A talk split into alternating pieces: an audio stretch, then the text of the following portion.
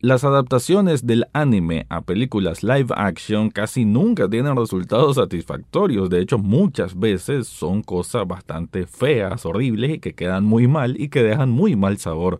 Al contrario de todo ese espectro, se encuentran las películas de Rurouni Kenshin que desde 2012 existen con una trilogía fantástica, películas de acción que obviamente no se pueden comparar al anime, pero sí que se valen por sí mismas y que ahora en junio de 2021 salió una película que hace el cierre de esta absolutamente fabulosa saga que desde mi punto de vista es uno de los anime mejor hechos en la historia del Japón. De esta película final y de la trascendencia de Samurai X es lo que voy a hablar en este episodio.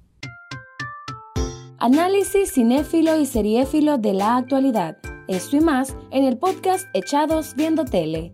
Esta es una producción desde Nicaragua de Rafael Lechado.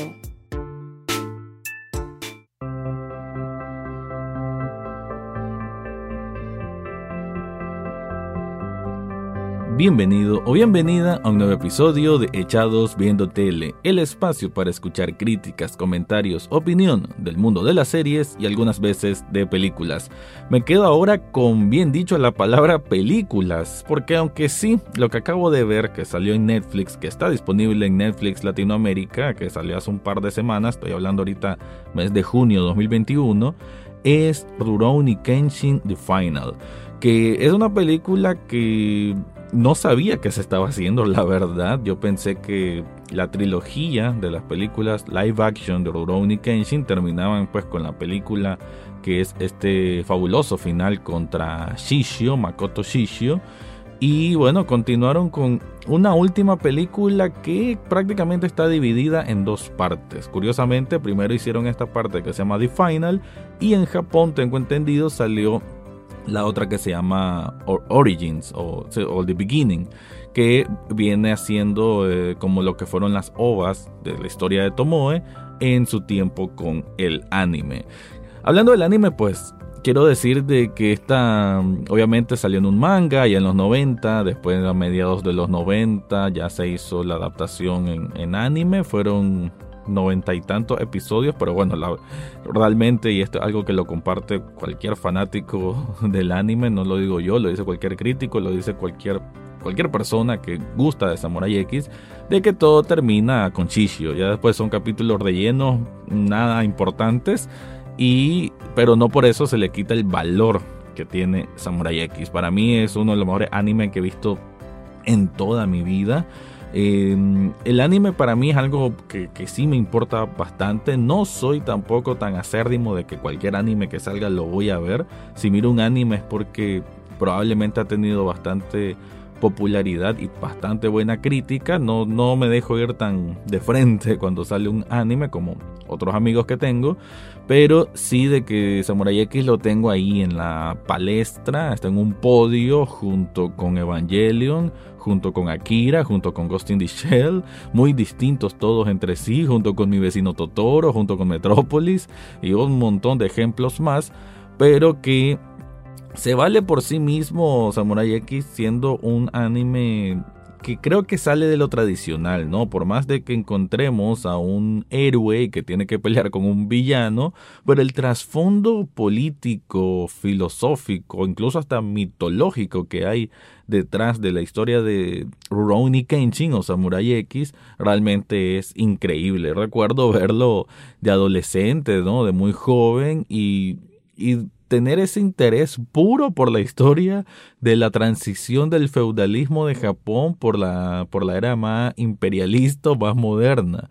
Eh, esa historia, recuerdo que me llamó tanto la atención porque la serie, el anime como tal, lo refleja de una manera tan, tan buena, ¿no? Tan, que te despierta una curiosidad tan grande que después puedes pasar en Wikipedia viendo toda la historia de, del Japón o incluso ver en quién está basado el personaje de, Kenshin Himura, que está basado en alguien también, en quién está basado el personaje de Shishio, pues que también es alguien que existió en la vida real, obviamente muy distintas las historias, pero sí pues ver todo esta ese trasfondo histórico que tiene Samurai X eh, es, riquísimo, pues está, está muy rico, muy bien contenido en este, en este anime y eso creo que lo hace ser tan importante, además de el desarrollo de personajes con ideales muy muy bien centrados, muy bien ubicados y que cada uno lucha por tratar de, seguir ese, incluso legados, incluso sus propios eh, pensamientos de lo que es la justicia o su propio pensamiento de cuál es la dirección que tiene que tener Japón como una nación. Y creo que todo esto converge de una manera tan increíble y con batallas tan espectaculares. Creo que no hay un anime que tenga batallas más impresionantes que Samurai X, así a nivel de espadas y todo eso combina pues simplemente a la perfección. Ahora, hablando de las películas live action que como lo mencioné antes comenzó en 2012, me parece que sí, en efecto, no son no son solamente grandes películas live action de adaptación de un anime, son grandes películas en sí. La trilogía puedo decir que es una una de las mejores trilogías, o mejor dicho, bueno, sí, hablándolo en trilogía, creo que es una de las mejores trilogías en cuanto a qué bien está hecho, qué bien están conectadas una con la otra y cómo cumplen como, como películas, ¿no? Como largometrajes de acción, creo que están perfectas. Obviamente hay licencias de artísticas con respecto al anime, cosas que obviamente no, no caben porque estamos hablando de dos horas por película, bueno, más de dos horas por película, y eso no va a resumir cincuenta y pico de episodios jamás, pues eso es algo normal pero creo que aún así cumplen bastante bien y la caracterización de cada uno de estos actores para representar a estos personajes me parece bastante, bastante fidedigno. Además que la secuencia de acción que hay en estas películas es increíble. No recuerdo sinceramente, tampoco soy experto en el cine asiático de acción, pero creo que esto puede ser una parte medular de lo que es una representación del cine asiático de acción en su mayor expresión. Es increíble, o sea, la, creo que el nivel de, producción que tiene es impecable. Creo que Estados Unidos está años luz de lograr una película con estos niveles de secuencia de acción y que deberían de aprender bastante de esta saga de Samurai X.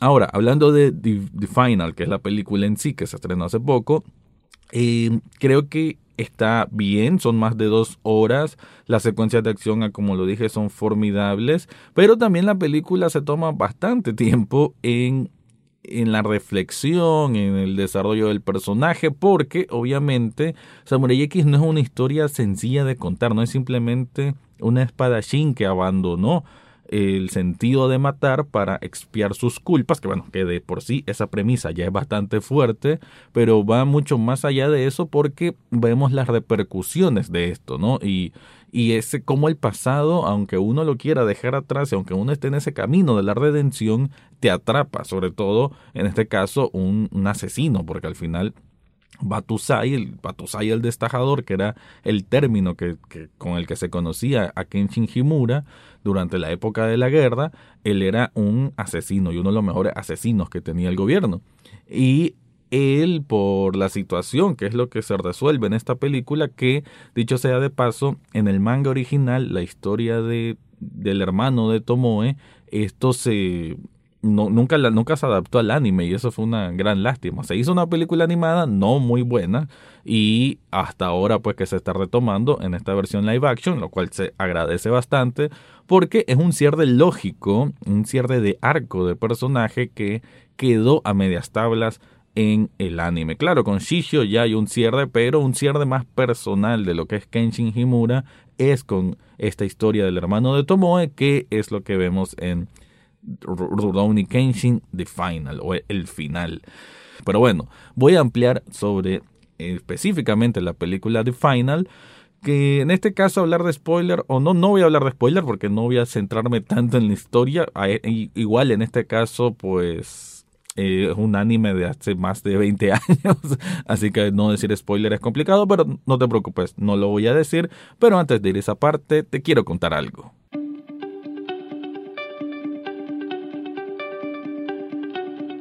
Si estás buscando una tienda donde hacerte una camiseta de tu anime favorito, ya sea Samurai X, Evangelion, Caballero del Zodiaco o por qué no también de una banda de rock que te guste o cualquier elemento de la cultura pop, yo te recomiendo Subli Shop Nicaragua. En Subli Shop Nicaragua yo me he hecho una variedad de artículos porque no son solo camisetas, también hay tazas, hay hoodies, hay protectores para celular, hay de todo. Y además en diseños ellos cuentan con una variedad enorme y si vos tenés un diseño que querés hacer, ellos te lo personalizan. Para que ubiques a Sublishop Nicaragua te dejo aquí en este episodio un enlace para que descubras todo lo que ofrecen ahí.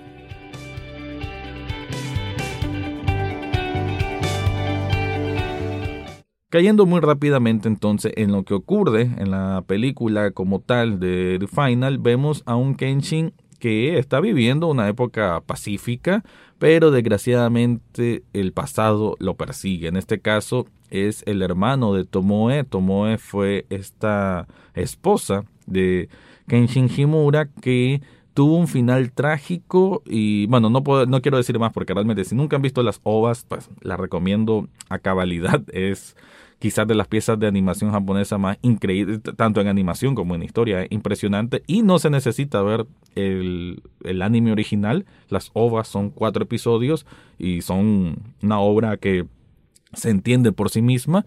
Claro, tal vez tener un poquito de contexto el Japón de la época, pero de ahí nada más. Y em, las películas se centran más en esa parte, ¿no? Cómo el pasado está topándose con la historia de Kenshin en su presente y cómo este hermano de Tomoe busca venganza. Una venganza que eh, la representa de una manera muy, si queremos decirle, artística y a la vez muy filosófica, porque él no solo quiere hacerle daño a Kenshin, dice que no lo quiere matar nada más, quiere hacerlo sufrir.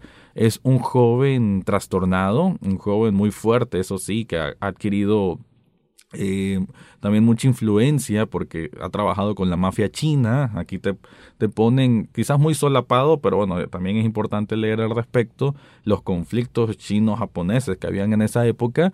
Y aquí el hermano de Tomoe, él tiene esta influencia con la mafia china y eso le permite tener financiamiento pues para atacar a diestra y siniestra a toda persona, cualquier amigo, cualquier sí, cualquier persona que Kenshin le tenga cariño. Entonces Kenshin obviamente sabe que tiene que buscar cómo ir a derrotarlo y en esa es, poniéndolo muy muy sencillo, muy básico, esa es la historia de esta película. Pero lo importante, como decía antes, no eh, lo que hace tan grande la historia de Samurai X no es simplemente las batallas porque son batallas, sino el el núcleo emocional que hay detrás de las mismas. En este caso, pues, ese conflicto interno que siempre ha tenido Kenshin, que se mira durante la serie eh, del anime, de cómo él, cuando encuentra estos enemigos tan fuertes, debe mantener su postura de no matar, porque es un juramento que se hizo a él mismo, por eso que ocupa la espada del filo invertido, que es un concepto muy grande y que,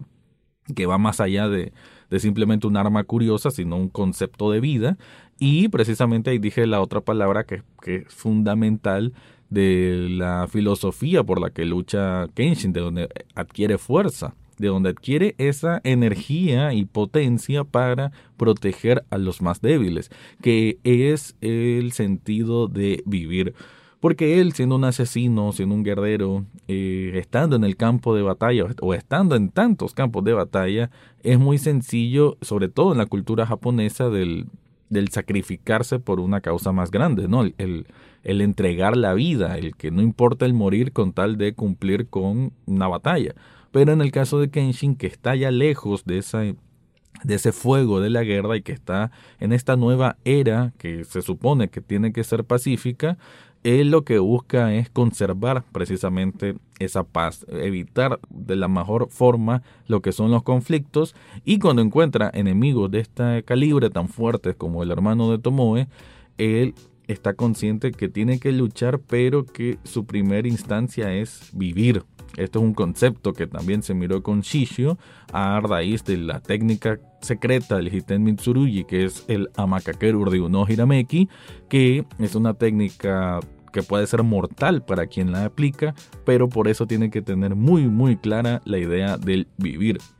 En el caso de, esta película o, la filosofía que hay detrás de esto es Kenshin sintiendo una culpa que lo está carcomiendo por dentro. Él sabe de que el hermano de Tomoe tiene todo el derecho de sentir odio hacia él, pero al mismo tiempo le dice, bueno, tu odio es contra mí, no contra las personas que yo quiero. Y en ese sentido de de esta redención constante de Kenshin y con encontrarse a esta persona de su pasado y como que sentir que de alguna manera quizás merece la muerte y quizás merece la muerte por parte de él, lo hace dudar hasta que después encuentra que este joven más bien lo que está es trastornado y malinterpretando lo que es el deseo de su hermana ya fallecida, ¿no? Porque este hermano de Tomoe siente como que eh, está vengando el nombre de su hermana y que su hermana con eso va a estar satisfecha, pero Kenshin le hace entender a punta de espadazos que esto no es así, que Tomoe no quisiera eso, que Tomoe no quisiera que él esté sumado en la oscuridad de la venganza constante de la muerte, porque eso más bien genera daño a la misma persona. Pero en sí, para terminar esto, quiero decir de que eh, esta película, el final, eh, tiene muchos momentos emotivos, muchos momentos de reflexión, hay bastante diálogo, hay que decirlo, no crean que toda la película es batalla porque no es así, pero sobre todo para una persona como yo y como muchos, que estoy claro que han visto el anime, que lo recuerdan bien, que recuerdan las ovas, es realmente un, un espectáculo genial, Obviamente, y lo dije antes, hay licencias artísticas que cambian de cómo fue el manga a, esta adaptación live action, pero bueno, eso es normal, hay cosas que no van a ser exactamente iguales. Y la batalla entre ellos dos, pues la batalla final está muy buena. La resolución es distinta al manga. Me gusta más el del manga, pero no creo que esté malo este que hizo la película. Y la verdad que la satisfacción es total. Hay un fanservice por ahí de un personaje que no esperaba verlo y que me encantó esa secuencia de acción y que creo que cierra muy bien. Cierra con broche de oro. Eh, bueno, es la cuarta película, pero bueno, lo que importa es la trilogía en sí. Y es un cierre fantástico para probablemente una de las mejores, mejores, mejores películas que ha hecho Japón a nivel de acción, a nivel de adaptación de anime y una película que si vos miraste Samurai X también te va a encantar. Y si no has visto Samurai X, comenzar la trilogía porque estoy seguro que también te va a encantar. Ahora sí, cierto, pero antes de irme te recuerdo que en las notas de este episodio tengo un enlace de coffee.com pleca echados viendo tele. Ahí puedes hacer una donación de un café virtual. Un café virtual apenas cuesta un dólar y con eso ya estás apoyando este proyecto. Ahora sí me voy, este fue mi review de Rurouni Kenshin, el final, o Samurai X, la película final. Eso fue todo por hoy en Echados Viendo Tele. No olvides suscribirte desde tu sitio favorito, ya sea Spotify, Apple Podcast, Google Podcast o hasta en YouTube. En las notas del podcast encontrarás el acceso a Facebook, Twitter e Instagram, además de cómo hacer una donación de un café virtual a este programa. Gracias por escuchar y serán hasta la próxima semana.